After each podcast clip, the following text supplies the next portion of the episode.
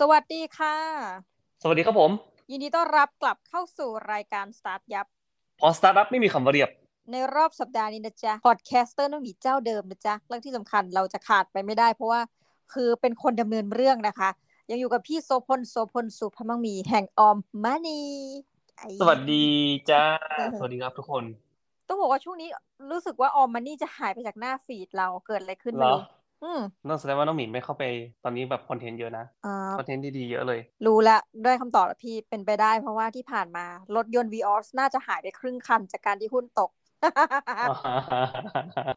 รู้แล้วพงพ่อจะเป็นเช่นนี้แน่นะคะ ก็ต้องบอกทุกท่านว่าไม่เป็นไรนะ ถ้าท่านรู้สึกว่าแบบโอ้ชีวิตมันแย่จังเลยแบบขาดทุนหุ้นนะคะ เราอ่าเรามีเพื่อนเยอะเรามีเพื่อนเยอะช่วงนี้เพื่อนเยอะอืมแดงทั้งกระดานช่วงที่ผ่านมานี่ ถือว่าเป็นช่วงที่ร้อนแรงนะครับ ในข่าวของการเงินแล้วกันโลกการเงินนะครับ ตั้งแต่ Silvergate เนาะ SVB Signature Bank ที่มันโดนปิดไปใช่ปะแล้วก็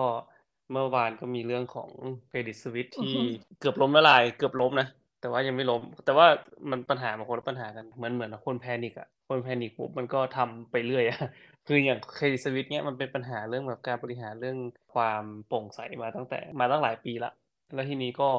ธนาคารซาอุก็เหมือนคล้ายๆเอาเงินไปลงไว้ แล้วทีนี้มันก็ยังขาดทุนอยู่มาสองสามปีแล้วเงี้ยครับ แต่ว่าเมื่อวานแบบพอ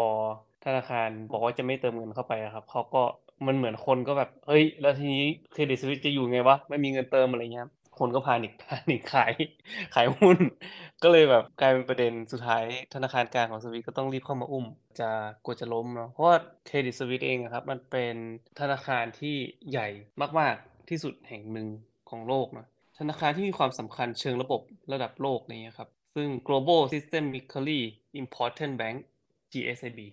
ก็จะมีพวกแบงก์ Bank of China Bank of America บาเล่อะไรเงี้ยครับที่มันเป็นดัง ๆ ระดับโลกอะก็เนี่ยแหละเครดิตสวิตก็อยู่ในนั้น แล้วมันทำให้คนก็กลัวกัน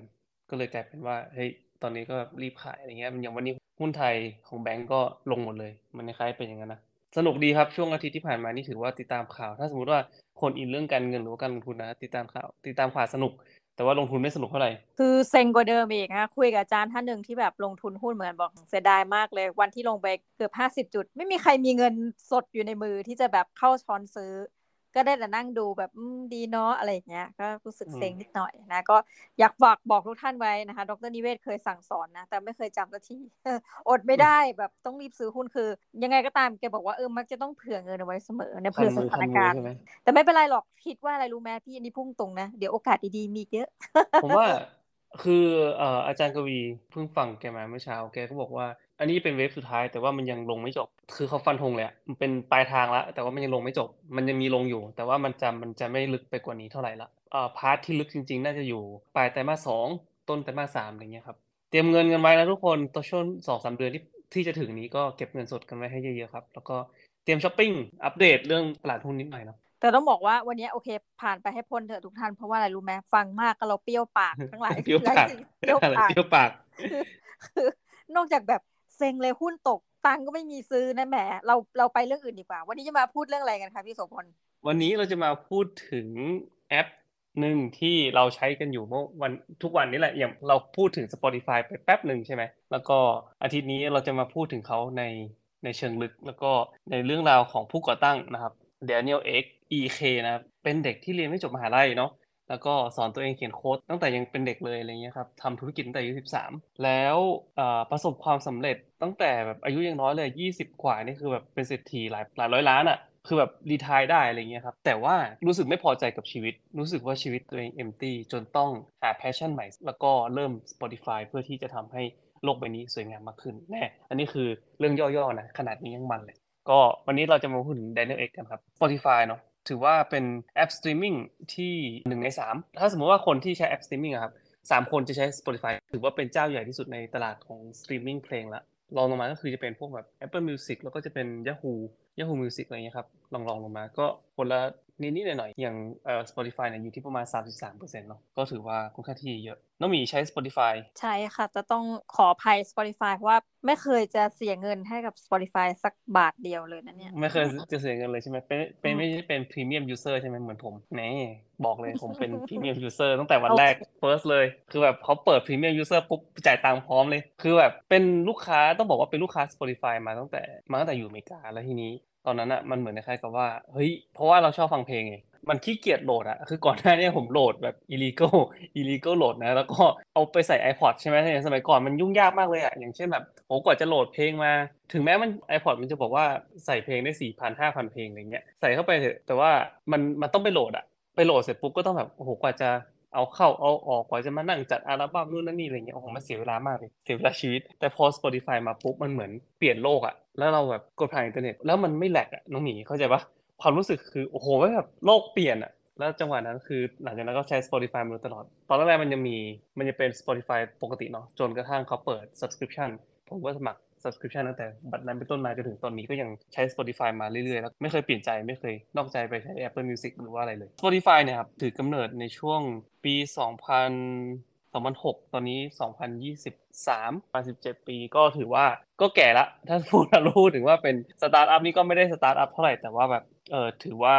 พัฒนาตัวเองมาโดยตลอด วันนี้เราจะมาคุยถึงเรื่องนี้กันครับเออ Daniel Ek เนี่ยถ้าจะบอกว่าเป็นอัจฉริยะก็คงไม่ผิดนักเท่าไหร่นะครับคือเขาเป็นคนที่สนใจเรื่องซึ่งเรื่องเทคโนโลยีมาโดยตลอดนะครับคือถือกำเนิดในเมืองสตอกโฮล์มประเทศสวีเดน ในปี 1983 อายุตอนนี้ก็ 40 เนาะมีความสนใจเกี่ยวกับเรื่องเทคโนโลยีมาโดยตลอดเลยครับตั้งแต่เด็กเขียนโค้ดเขียนโปรแกรมเนี่ยสอนเขียนสอนตัวเองเขียนโค้ดเขียนโปรแกรมมาตั้งแต่เด็กจนอายุ 13พอ13 ปีปุ๊บเนี่ยเขาก็แบบเริ่มหาเงินโดยการสร้างเว็บไซต์ให้กับ คนอื่นๆเนี่ยเป็นเขาอายุ13 ปีเนี่ยก็จะอยู่ในช่วงปี 1996 1997 ตอนนั้น .com กำลังมาใช่ไหมน้องมีจำได้ปะทุกคนอยากมีเว็บไซต์อะแต่ไม่ใช่ว่าทุกคนจะเขียนได้ คือภาษา HTML อะไรเงี้ยครับมันเป็นภาษาที่สมัยนั้นแบบโอ้โห มันต้องเป็นกีกเท่านั้นอะที่จะทำได้อะไรเงี้ยครับแล้วก็แดเนียลก็อยู่ตรงนั้น แล้วทีนี้เขาก็แบบเริ่มเริ่มสร้างเว็บไซต์ให้กับลูกค้า โดยการชาร์จเงินแบบร้อยเหรียญลูกค้าคนแรกร้อยเหรียญสองร้อยเหรียญเลยครับไปจนกระทั่ง เว็บไซต์หนึ่งอะเขาทำเงินได้ห้าพันเหรียญต่อเว็บไซต์อยู่ที่ประมาณแสนเจ็ดหมื่นห้าพันนะความต้องการตลาดมีเยอะมาก เยอะมากถึงขนาดที่ว่าไอ้แดเนียลอะครับทำเองไม่ได้ เลยต้องไปดึงเพื่อนนะครับในห้องมาช่วยกันสร้างเว็บไซต์ให้กับลูกค้า คือแบบใช้คอมพิวเตอร์ของโรงเรียนเลยนะ แล้วทีนี้เนี่ยเขาอะไม่ได้จ่ายเงินให้กับเพื่อนนะเขาจ่ายค่าจ้างให้เพื่อนโดยเป็นวิดีโอเกม คือเพื่อนด้วยความที่เพื่อนมันเป็นแบบเด็กวัยรุ่น เขาไม่ได้อยากได้เงินอะเขาอยากจะได้วิดีโอเกมอะไรเงี้ยครับ มีรายได้ต่อเดือนอยู่ที่ราวๆห้าหมื่นเหรียญหนึ่งจุดเจ็ดห้าล้านอะต่อเดือนอะแล้วปีหนึ่งก็ได้ราวๆยี่สิบเอ็ดล้านบาทจนอายุได้สิบแปดนะครับ พอเขาจบมัธยมปลายเสร็จปุ๊บอะคือแบบชีวิตเขาก็เหมือนเขาก็ใช้ชีวิตปกติเหมือนเด็กวัยรุ่น แล้วพ่อแม่ก็สังเกตเห็นนะครับเขาก็จะมีแบบ gadget มีทีวี มีเกมใหม่ๆมาอะไรเงี้ยครับไปเอาเงินมาจากไหนวะแล้วทีนี้เขาก็ไปเข้าเรียนนะครับในมหาลัยที่ชื่อว่า Sweden Royal Institute of Technology เข้าไปได้ 8 อาทิตย์ ก็ลาออกเพราะว่าไปได้งานที่บริษัทอีคอมเมิร์ซอันหนึ่งสตาร์ทอัพอันหนึ่งชื่อว่า ทาเดรานะครับ ซึ่งภายหลังเนี่ย eBay ก็เข้ามาซื้อไป ตอนที่เขาก็ทำงานที่ทาเดราเนี่ย ก็ในฐานะโปรแกรมเมอร์จนถึงประมาณปี 2006เนาะก็ทำทำไปเรื่อยแหละ แต่ว่าเขาก็รู้สึกว่ามันแบบไม่ได้ท้าทายไม่ได้เติมเต็มในชีวิตของเขาเท่าไหร่คือเขารู้สึกว่าเขาอยากจะสร้างอะไรบางอย่างที่มันมีความหมายแล้วก็ยิ่งใหญ่มากกว่านี้คือเขาเป็นคนที่มีความเป็นศิลปินพอสมควรนะคือเขาแบบไม่ได้แบบอยากจะทำงานเพื่อเงินอีกต่อไปคือ ในจังหวะนั้นอะมันแบบประสบความสำเร็จจนเงินก็ไม่มีความหมายสำหรับเขาแล้วอะน้องหมีแบบเขาอยู่ได้สบายๆอะไรเงี้ยก็เลยรู้สึกว่าเฮ้ยอยากจะไปทำงานที่ Google นะครับ Google เนี่ยก็แบบมีพวกผลิตภัณฑ์ที่มีนวัตกรรมใช่ไหมแล้วก็สร้างความเปลี่ยนแปลงให้กับโลกประมาณนี้เอ่อแดเนียลเนี่ยก็เลยตัดสินใจสมัครไปที่ Google แล้วก็เขารู้สึกว่าเฮ้ยเขาได้จะได้งานแหละเพราะเขาทำงานมาตั้งแต่อายุ13เลยเขียนทำให้ลูกค้านู่นนี่มาโดยตลอดเสร็จปุ๊บสมัครไป Google ไม่ผ่านครับถูก Google ปฏิเสธด้วยเหตุผลที่ว่าไม่มีคุณสมบัติเพียงพอโกรธตอนนี้โกรธแดเนียลโกรธ คือแบบอยากพิสูจน์ว่าเขาจะมีความสามารถมากพอเนี่ยก็เลยแบบเย็นวันนั้นอะเย็นวันที่ถูก Google ปฏิเสธเนี่ยเขาเลยแบบตัดสินใจแฮกระบบอัลกอริทึมของ Google ดันยอด search ของเว็บไซต์อะ Tradera เนี่ยขึ้นไปติดอันดับหนึ่งในหกร้อยของการค้นหาในวันนั้นอะคือแบบกูโกรธอะกูกูจะทำไงก็ได้ให้แบบ Google notice อะไรเงี้ยครับ Google ก็เลยหันมาอยู่ๆเว็บไซต์นี้มันขึ้นพุ่งขึ้นมาได้ยังไงวะก็เลยโทรมาหาที่บริษัทแล้วก็ขู่ฟ้องบริษัทหัวหน้าของแดเนียลเนี่ยก็รีบก็รีบมาบอกแดเนียลว่าเนี่ย เฮ้ยหยุดนะมึงทำอะไรอะไรประมาณเนี้ยแดเนียลก็เออเออหยุดก็ได้เลยนะสุดท้ายก็สุดท้ายก็หยุดหยุดไปเสร็จปุ๊บก็กลายเป็นว่าแบบเออไม่เอาละไม่ทำแล้วดีกว่าอะไรเงี้ยครับก็เลยลาออกจังหวะนั้นมันเหมือนเป็นช่วงเขาเรียกว่าไงวิกฤตใบกลางคนก็ไม่ยังไม่ถึงนะยี่สิบเองยี่สิบต้นๆเองแล้วเขารู้สึกว่าเออแบบเออทำอะไรกับชีวิตดีว่าอะไรประมาณเนี้ยตัวเขาก็เป็นลาออกลาออกจากที่ทำงานแล้วก็หันไปให้เวลาของตัวเองคือแบบเขาก็มีไอเดียในหัวแล้วอยากทำนู่นอยากทำนี่แล้วก็เว้นว่างจากการทำงานไปปีหนึ่งจนกระทั่งก่อตั้งบริษัทที่ชื่อว่า Advertigo ซึ่งเป็นบริษัทโฆษณาดิจิทัลที่เชี่ยวชาญด้านการปรับแต่งโฆษณาให้เหมาะกับความต้องการของผู้ใช้งานนะครับคือมันเป็นสตาร์ทอัพในช่วงช่วงแรกๆแล้วก็มันยังไม่มีคู่แข่งเท่าไหร่ ในเวลานั้นอะมันมีบริษัทอีกบริษัทหนึ่งชื่อว่า Trade Doubler ซึ่งเป็นยักษ์ใหญ่ด้านการตลาดออนไลน์ของสวีเดนเนี่ยแล้วก็ไปจดทะเบียนใน NASDAQ ด้วยนะ ก็ Trouble Trade Doubler เนี่ยก็รู้สึกทึ่งในเทคโนโลยีที่เอ็กเนี่ยทำขึ้นมาครับ สุดท้ายเข้าซื้อ ซื้อแล้วก็กลายเป็นเศรษฐีเลยแบบเป็นแบบ millionaire ครับ millionaire แบบชั่วข้ามคืนเนี่ย แล้วก็ชีวิตก็ยังว่างเปล่าคือแบบมาประสบความสำเร็จมาขนาดนี้แล้วอะแต่ว่าโอ้โหแบบยังหาเป้าหมายของชีวิตตัวเองไม่เจอครับน้องหมีอายุมีเงินทองมากมายมีรถเฟอร์รารี่มีบ้านหรูในสตอกโฮล์มอายุยี่สิบสามอะเป็นน้องหมีพอใจแล้วปะอุ้ยไม่ทำอะไรแล้วค่ะปานเออไม่ทำอะไรเลยนอนเล่นนอนตีพุงอยู่บ้านเลยครับแต่ว่าเขาก็บอกว่าเนี่ยทุกอย่างมันง่ายเหลือเกินอะไรเงี้ยครับแบบคนแวดล้อมเขาก็มาอยู่กับเขาแบบมันดูแบบมาเพราะเงินแบบไม่ได้ มันดูมันมีแต่เปลือกอะไรเงี้ยเขาแบบไม่ได้ connect กับใครอะไรประมาณนี้ แล้วมีบางอย่างในชีวิตของเขานะขาดหายไป เขาก็เลยเศร้าแล้วก็เหงาโอ้คนรวยนี่มีปัญหาเหมือนกันนะ เราไม่เคยสัมผัสกับกับช่วงเวลาความรู้สึกแบบนั้นใช่ไหมเราอยากจะรวยและเศร้าจังเลยเลยใช่ปะโอเคครับ คือเขาเศร้าแล้วก็เหงามาก แล้วก็ทำให้รู้สึกว่าตัวเองเนี่ยพยายามค้นหาว่าสิ่งที่ตัวเองต้องการคืออะไรเพื่อปลีกตัวออกมาจากคนอื่นๆนะครับเทคโนโลยีเนี่ยที่เป็น passion เนี่ยก็ไม่ได้นำความสุขมาให้เขา เขาใช้ช่วงเวลานั้นนะกลับไปหาสิ่งที่เขารักอีกอย่างหนึ่งก็คือเสียงเพลง ซึ่งเขาบอกว่าเขารักเสียงดนตรีมาตั้งแต่เด็ก คุณย่าเนี่ยเป็นนักร้องโอเปร่านะครับแล้วคุณตาเป็นนักเปียโน ส่วนตัวเขาเองเนี่ยก็เล่นดนตรีมาตั้งแต่เด็กแล้วก็เชี่ยวชาญดนตรีหลายอย่างนะไม่ว่าจะเป็นกีตาร์ฮาร์โมนิก้ากลองหรือว่าเปียโนเนี่ยเขาเล่นได้หมดเลยแล้วก็ตอนนั้นเองอะครับเอ่อแดเนียลเนี่ยก็สนิทกับ Martin Lorentzon เนาะก็เป็นคนก่อตั้งนะครับ Trade Doubler เนี่ยที่ที่เข้ามาซื้อบริษัทของเขาเนี่ยทั้งคู่ก็กลายเป็นเพื่อนสนิทกันนะแล้วกลายมาเป็น co-founder เหมือนกันก็คุยกันตลอดนะครับว่าแบบเออทั้งคู่เนี่ยคือเหมือนกันอยู่อย่างหนึ่งก็คือว่าประสบความสำเร็จตั้งแต่ยังเป็นเด็ก แต่ว่ายัง หาเป้าหมายในชีวิตของตัวเองไม่เจอยังหาเข็มทิศของตัวเองไม่เจอก็เลย คุยกันอยู่ตลอดแหละว่าเฮ้ยถ้าสมมติว่ามีไอเดียที่เจ๋งๆแบบสนุกสนุกอะไรเงี้ยครับไอเดียที่สามารถที่จะไปแข่งกับสตาร์ทอัพในซิลิคอนวัลเลย์ก็บอกได้เลยนะ เขาพร้อมจะลงทุนด้วยในประมาณนี้จนกระทั่งมาช่วงปี 2000พันต้นยุคปี 2000นะอุตสาหกรรมเพลงนะครับรายได้เพลงถ้าสมมติว่าสมัยก่อนเราเราน่าจะรู้เนาะคือ เวลาเราจะฟังเพลงหรือว่าอยากจะไปอุดหนุนงานของนักศิลปินเนี่ยครับเราก็ต้องไปซื้อซีดีใช่ปะเราไปซื้อซีดี เราไปคอนเสิร์ตหรือว่าเราอย่างเงี้ยครับแต่ว่าส่วนใหญ่ก็คือจะไปซื้อซีดี แล้วซีดีแผ่นหนึ่งอะมันมีจำได้ไหมราคาตอนเท่าไหร่สามสี่ร้อยอยู่นะจำได้ปะคือแบบแผ่นหนึ่งก็มีแค่สิบสิบสองเพลงเอง The Pirate Bay รวบรวมเอาเพลงมาไว้บนโลกออนไลน์ คือเป็น torrent นะถ้าจะไม่ผิดนะก็คือแบบเป็น P2P เอ่อก็คือว่าสามารถที่จะโหลดโหลดแล้วก็ seed เพลงให้คนอื่นได้อะไรเงี้ยครับตอนนั้นก็ได้รับความนิยมเป็นอย่างมากแต่ว่ามันผิดกฎหมายไงพวกอุตสาหกรรมเพลงอะรู้แล้วล่ะว่าอินเทอร์เน็ตจะเข้ามาเปลี่ยนอุตสาหกรรมเพลงแน่นอน ไม่ว่ายังไงก็ตาม ไม่ว่าคุณจะห้ามมันยังไงก็ตามอะยังไงคนก็จะโหลดคนก็จะใช้อินเทอร์เน็ตเนี่ยเพื่อที่จะฟังเพลง X เนี่ยก็เป็นผู้ชื่นชอบในเสียงดนตรีอยู่ละมองว่านี่มันเป็นปัญหาที่น่าสนใจคือ ผู้บริโภคเนี่ยเข้าถึงดนตรีแบบถูกกฎหมายได้ยาก ในที่นี้ก็คือราคาแพงถูกปะส่วนค่ายเพลงเนี่ยก็เริ่มกังวลละอินเทอร์เน็ตเนี่ยทำให้โหลดเพลงแบบผิดกฎหมายนะง่ายขึ้นเรื่อยๆจึงกลายมาเป็นจุดเริ่มต้นของไอเดียนะครับแดเนียลก็เลยอยากพัฒนาคอนเซปต์ของ Pirate Bay เนี่ยให้มันดียิ่งขึ้น คือให้มันถูกกฎหมายแหละจริงใจต่อทั้งสองฝ่ายคือจริงใจต่อทั้ง ลูกค้าเองลูกค้าก็สามารถที่จะเข้าถึงเพลงได้ โดยที่อ่จ่ายนิดหน่อยหรือว่าแบบฟังโฆษณาอะไรเงี้ยแล้วคนที่เป็นศิลปินหรือว่าเจ้าของอุตสาหกรรมเจ้าของแบบเพลงอะไรเงี้ยครับเขาก็จะได้เงินส่วนแบ่งจากการที่ลูกค้ารับฟังเขาก็เลยสร้างเทคโนโลยีหนึ่งขึ้นมาก็คือเทคโนโลยีสตรีมมิ่งเพลงครับออนไลน์มันก็มีหลายประเด็นนะที่จริงถ้าสมมติว่าเราไปเจาะเรื่องว่าเฮ้ยแบบเทคโนโลยีมันเป็นยังไงครับมันค่อนข้างที่จะลึกเนาะแต่ว่าสิ่งหนึ่งที่เขาทำที่พูดมาเลยตลอดตั้งแต่แรกก็คือว่าเขาทำให้เทคโนโลยี การฟังเพลงอะครับมันไม่แหลกก็คือว่าพอกดปุ๊บอะเล่นเลยจำได้ไหมมันไม่เหมือนคล้ายกับสมัยก่อนที่เราแบบกดปุ๊บกว่ามันจะโหลดครึ่งนาทีนาทีหนึ่งอะไรเงี้ยครับโหลดเสร็จปุ๊บกว่าจะได้ฟังอะไรเงี้ยมันช้าแต่ว่าถ้าสมมุติใครใช้ Spotify มาตั้งแต่ยุคแรกๆอะจะรู้เลยว่ามันแตกต่างตรงที่ว่าพอกดปุ๊บอะมันเล่นเล่นเลยแล้วมันก็ค่อยๆโหลดไปเรื่อยๆเนี่ยครับมันไม่มันไม่รอให้โหลดเต็มเพลงก่อนแล้วถึงจะค่อยเล่นประมาณนั้นครับมันก็เลยทำให้ Spotify เนี่ยได้รับเสียงตอบรับที่ค่อนข้างดีมากคือเขาให้คนที่มีชื่อเสียงครับในวงการเพลงของประเทศเนี่ยประเทศสวีเดนเนี่ย มาทดลองใช้ โดยที่ว่าอะมามาใช้ได้ฟรีๆเลยนะครับเพราะว่าตอนนั้นมีโฆษณาใช้ได้ฟรีก็เก็บเก็บฟีดแบ็จากคนที่ฟังเพลงจริงๆว่าเฮ้ยเนี่ยมันเป็นยังไงอะไรเงี้ยครับเขาชอบหรือไม่ชอบยังไง มันทำให้คนบอกต่อไปด้วย บอกต่อคนอื่นว่าเฮ้ยเนี่ยผลิตภัณฑ์เนี่ยมันยอดเยี่ยมขนาดไหนอะไรเงี้ยครับก็หลังจากนั้นพอ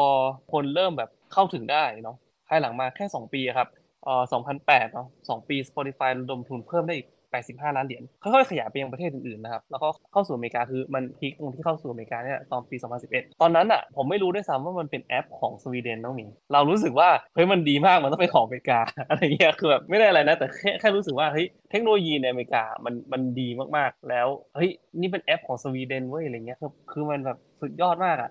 แล้วพอปี 2011เนี่ยมันก็เข้ามาที่อเมริกา ตอนนั้นยังเป็นโมเดลแบบ invite only นะ ก็คือแบบเพื่อนชวนเพื่อนได้ แล้วก็มันก็มีเสียงตอบรับที่ค่อนข้างที่ดี ใช้เวลาหลายปีครับ กว่าที่ค่ายเพลง แล้วก็เจ้าของลิขสิทธิ์เพลงต่างๆเนี่ยกว่าจะยอมรับในไอเดียนั้นนะคือแบบก็ก็มีคนมาต่อต้านแหละว่า เอ้ย มันจะทำให้วงการเพลงเสื่อมสลายนู่นนั่นนี่อะไรเงี้ยครับ คือโอ้ก็นะเขาก็มีต่อต้านกันแต่ว่าพอสุดท้ายครับทุกคนเห็นตรงกันนะครับว่าสุดท้ายแล้วเทคโนโลยีเนี่ยยังไงมันก็จะมาเปลี่ยนอุตสาหกรรมเพลง แต่ว่าเราจะจะต้องทำให้มันยังไงให้มันแบบเอ่อควบคุมได้แล้วก็ทำให้มันถูกกฎหมายยังไงอะไรเงี้ยครับจนกระทั่งเจ้าใหญ่อย่างแบบ EMI Universal Sony แล้วก็ Warner Music เนี่ยเห็นตรงกันว่านี่คือหนทางของธุรกิจเพลงที่ไปต่อได้แล้วก็ทั้งหมดนะครับก็ไปไปถือหุ้นของ Spotify ด้วยนะครับ ก็ถือว่าแบบเออได้ส่วนแบ่งอะไรบางอย่างไป ก็ทำให้แบบการโหลดเพลงหรือว่าการการฟังเพลงแบบสตรีมมิ่งเนี่ยกลายเป็น mainstream นะครับกลายเป็นแบบกระแสหลักไปเลย ภายในปี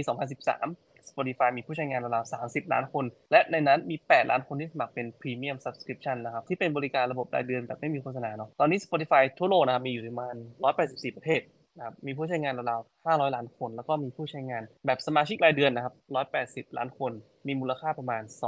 24,400 ล้านเหรียญ หรือประมาณ 8 5 0 0 0 0 ล้านบาท ของตลาดสตรีมมิ่งอยู่ที่1ใน3แล้วสิ่งที่สำคัญก็คือว่า X เนี่ยเขาก็ยังรู้สึกว่ามันยังไปต่อได้อีก มันยังสามารถที่จะไปต่อจากนี้ได้อีก แล้วก็ผมก็ตื่นเต้นกับเขานะ คือแบบเรารู้สึกว่าชายคนนี้มันมีอะไรที่เฮ้ยแปลกดีว่ะเรารู้สึกว่าเรามองชีวิตเขาแล้วรู้สึกว่าแบบพอถึงจุดหนึ่งอะเขาไม่ได้มองว่าแบบเรื่องเงินหรือว่าเรื่องแบบที่จะรวยกว่านี้แล้วครับเขาจะทำให้แอปพลิเคชันที่เขาสร้างขึ้นมาหรือว่า service ที่เขาสร้างขึ้นมาเนี่ยมอบความสุขให้คน ได้ยังไง แล้วก็มันจะทำให้แบบเป็นเป้าหมายของชีวิตของเขาได้ยังไงอะไรประมาณนี้ ก็นี่แหละคือเรื่องราวของ Spotify ครับโห นี่พอฟังพี่มาทั้งหมดเนี่ย คือจริงๆหนึ่งเราก็รู้ว่ามันต้องแน่มากอะเอาตรงๆก็อย่างของสวีเดนจะมี Spotify ใช่ไหมคะ อย่างของ SoundCloud เนี่ยจะอยู่ที่เยอรมนี แต่ว่าเอาจริง SoundCloud นี่เราก็ว่ายังห่างชั้นเนาะจาก Spotify นี่ความเห็นส่วนตัวนะคะ ชาวเยอรมันที่อยู่ในไทยไม่ต้องกังวลไปนะคะ เพราะว่าเราก็เป็นเหมือนกับอ่าแต่ว่าอย่าง SoundCloud นี่เราจ่ายเงินนะ เพราะว่าเอา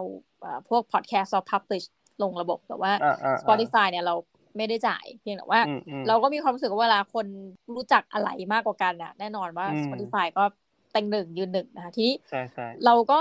ว้าวที่หนึ่งว่าโอ้อยู่สวีเดนเออมันน่าสนใจนะว่าประเทศทั้งประเทศเนี่ยในพูดกันตรงๆนะพี่อย่างอเมริกานี่ประชากรเขาประมาณสักสามร้อยสามสิบกว่าล้านคนแล้วก็ and counting กันนะคะแต่ว่าอย่างสวีเดนคือเราเคยดูพวกดูแบบเรียนเนาะอย่างพวก edX เออเรียนอะไรที่เกี่ยวกับคอร์สที่เกี่ยวกับพวกแถบสแกนดิเนเวียเนี่ยเขามักจะพูดเสมอนะพี่ว่าเอ้ยจะทำธุรกิจโดยเฉพาะธุรกิจ entertainment เนี่ยจะไม่ไม่ไม่ไม่มีรายได้เยอะ เพราะว่าคนของประเทศเขาจำนวนน้อยบริบทเฉพาะ แต่คิดดูสิว่าสิ่งที่มัน challenge แบบเนี้ยอ้าวตายละ Spotify เกิดขึ้นในประเทศนี้อ่าประชากรเขาน้อยมากนะ เหมือนโอ้น้อยสเกลแบบเล็กเลยจะทำอะไรนี่ไม่คุ้มดังนั้นเขาบอกว่าพวก entertainment ทั้งหลายเนี่ยอาจจะแบบเป็นบริษัทขนาดเล็กแบบหนึ่งถึงสองคนด้วยซ้ำแล้วก็งบประมาณส่วนหนึ่งรัฐบาลต้องมาช่วยอะให้ทำสารคดีให้ทำภาพยนตร์อะไรไปเรื่อยเนาะแต่ว่าพอมาดูแบบเนี้ยเราก็รู้สึกว่าร้อยคนอาจจะอย่าว่าร้อยเลยแสนคนอาจจะมีสักคนหนึ่งอะที่แบบมีอัจฉริยภาพอย่างแดเนียลเอ็กอย่างเงี้ยเราเรารู้สึกว่าชีวิตของเขามันน่าสนใจไง คือเรารู้สึกว่าเฮ้ย คนอะไรวะเก่งฉิบหายอะไรประมาณนี้มันไม่ได้ขับเคลื่อนด้วยเงินอีกต่อไปแล้วไงมันแบบ passion ล้วนๆอะตอนเนี้ยไปข้างหน้าอย่างเดียวเลยอะไรประมาณนี้คือถ้าท่านไม่ได้เกิดเนี่ยอันนี้พูดตรงๆแล้วถ้าท่านไม่ได้เกิดในประเทศอย่างสหรัฐอเมริกาหรืออะไรอย่างเงี้ยซึ่งมันวายมันคือการแข่งขันน่ะทุนนิยมจัดๆเนี่ยท่านอย่าลืมว่าสแกนดิเนเวียเนี่ยเราเราไม่จำเป็นต้องรวยนะเราไม่แปลกใจที่เขาเขาคิดอย่างนี้นะหนึ่งคือประเทศเขาเนี่ยมันมีความเป็นแบบรัฐสวัสดิการสูงปี๊ดพ่อแม่เกิดมาถูก ยัดเยียดแบบว่าให้จ่ายภาษีในขั้นสูงเนี่ยผลดีก็เยอะนะคือแบบว่าเออคนเกิดมาเนี่ยมีการการันตีว่าเรียนหนังสือเรียนอะไรคือคุณภาพชีวิตโอเค เพียงแต่ว่าผลเสียของรัฐสวัสดิการเนี่ยในทางกับกันเนาะซึ่งเออนักวิชาการแล้วนี่เขาจะอาจจะไม่พูดถึงก็คือว่า คนก็ไม่จำเป็นที่มีความรู้สึกว่าจะต้องต่อสู้ต้องขยันมากเพราะคือคอนเซ็ปต์เขาเลย ถ้าไปถามคนในประเทศเขาคือเขาจะถามว่ารวยทำไม เราเลยไม่แปลกใจว่าแดเนียลเอ็กเป็นอย่างนี้ โดยโดยพื้นฐานของประเทศเขานะ แต่ความทะเยอทะยานความอยากที่จะแบบทำตัวให้มีคุณค่าแล้วออกไปไกลขนาด global scale เนี่ย เราว่าอันนี้มันทำให้เขากลายเป็นคนที่เหนือคน แล้ววงเล็บเกิดในสวีเดน คือจะบอกว่าถ้าเป็นอเมริกาเราจะว้าวน้อยกว่านี้ นี่พูดตามตรง คือคนเรามันต้องอยู่ในสภาพแวดล้อมที่เหมาะสม เทคโนโลยีที่เหมาะสมและอะไรหลายอย่าง คือเรารู้สึกว่าโอ้คนนี้นะทุกท่านฟังแล้วก็ในมุมเรานะน่าติดตาม ลองไปอ่านประวัติเขาได้เพิ่มนะครับ ก็มีหนังสือเอ่อเพิ่งออกไว้ด้วยนะ เกี่ยวกับเรื่อง Spotify บน Netflix ก็มีเรื่องราวของเขาครับ สามารถที่ติดตามได้นะครับแต่รู้สึกต้องบอกท่านก่อนว่า ดูไปแบบๆดูไม่ยอมจบเพราะรู้สึกว่าจะมีทั้งเรื่องบวกและเรื่องลบอย่างว่าทุกท่านทุกอย่างใส่ดราม่าเข้าไปเนาะได้แล้วภาพยนตร์ หรือซีรีส์เรื่องหนึ่งนะคะ โอเค ก็ถือว่าเป็นสิ่งที่เราชื่นชมกันละกัน แล้วก็ต่อให้น้องหมีไม่ได้เป็นลูกค้าเนาะแต่พี่สุพลเป็น เราก็ได้ใช้บริการเขาอยู่ดี แม้กระทั่งเราเนี่ยทุกวันนี้ต้องขอขอบคุณนะแอป podcaster เขาก็ให้ใช้ฟรีแดนนี่เอกกรุณากับเราเหลือเกิน เราขอบคุณท่านมากมันก็ยังเป็นธุรกิจที่อยู่รอดด้วยแบบการให้บริการฟรีแล้วก็ไม่ให้เดือดร้อนด้วยนะน้องหมีเข้าใจปะ ก็เก่งว่ะไออย่างที่อื่นเขายังแบบโอ้โหเดือดร้อนต้องแบบโอ้โหต้องไปหาเงินหานู่นหานี่กันอะไรเงี้ยครับแต่ไอ้นี่มันก็แบบมันก็ไปของมันอะก็ไปหาแบบโมเดลทำทำเงินอันใหม่ไปเรื่อยๆอะไรเงี้ยมีลูกมีหลานก็อย่าลืมนึกถึงแดเนียลเอกและคุณอุปการของท่านนะ ที่สร้างความสุขคืนรอยยิ้มให้กับพวกเรานะคะ สำหรับวันนี้ก็พอหอมปากหอมคอทุกท่านเออคุยแล้วก็แบบมีความสุขเลยเรื่องราวของพวกที่มีอัจฉริยภาพทั้งหลายเนี่ยฟังแล้วมันเกิดแรงบันดาลใจว่าเออมนุษย์ในโลกใบนี้ทำได้ไม่ว่าอยู่ในสถานการณ์ไหนของชีวิตนะคะเอาละสำหรับวันนี้ทุกท่านก็ขอขอบพระคุณมากนะ ตัวเองที่แบบว่าฟังรายการเราจนจบนะคะ แล้ววันนี้ทั้งโนมีและพี่สุพลต้องขอกราบลาทุกท่านไปก่อนนะคะสำหรับวันนี้สวัสดีจ้าสวัสดีครับ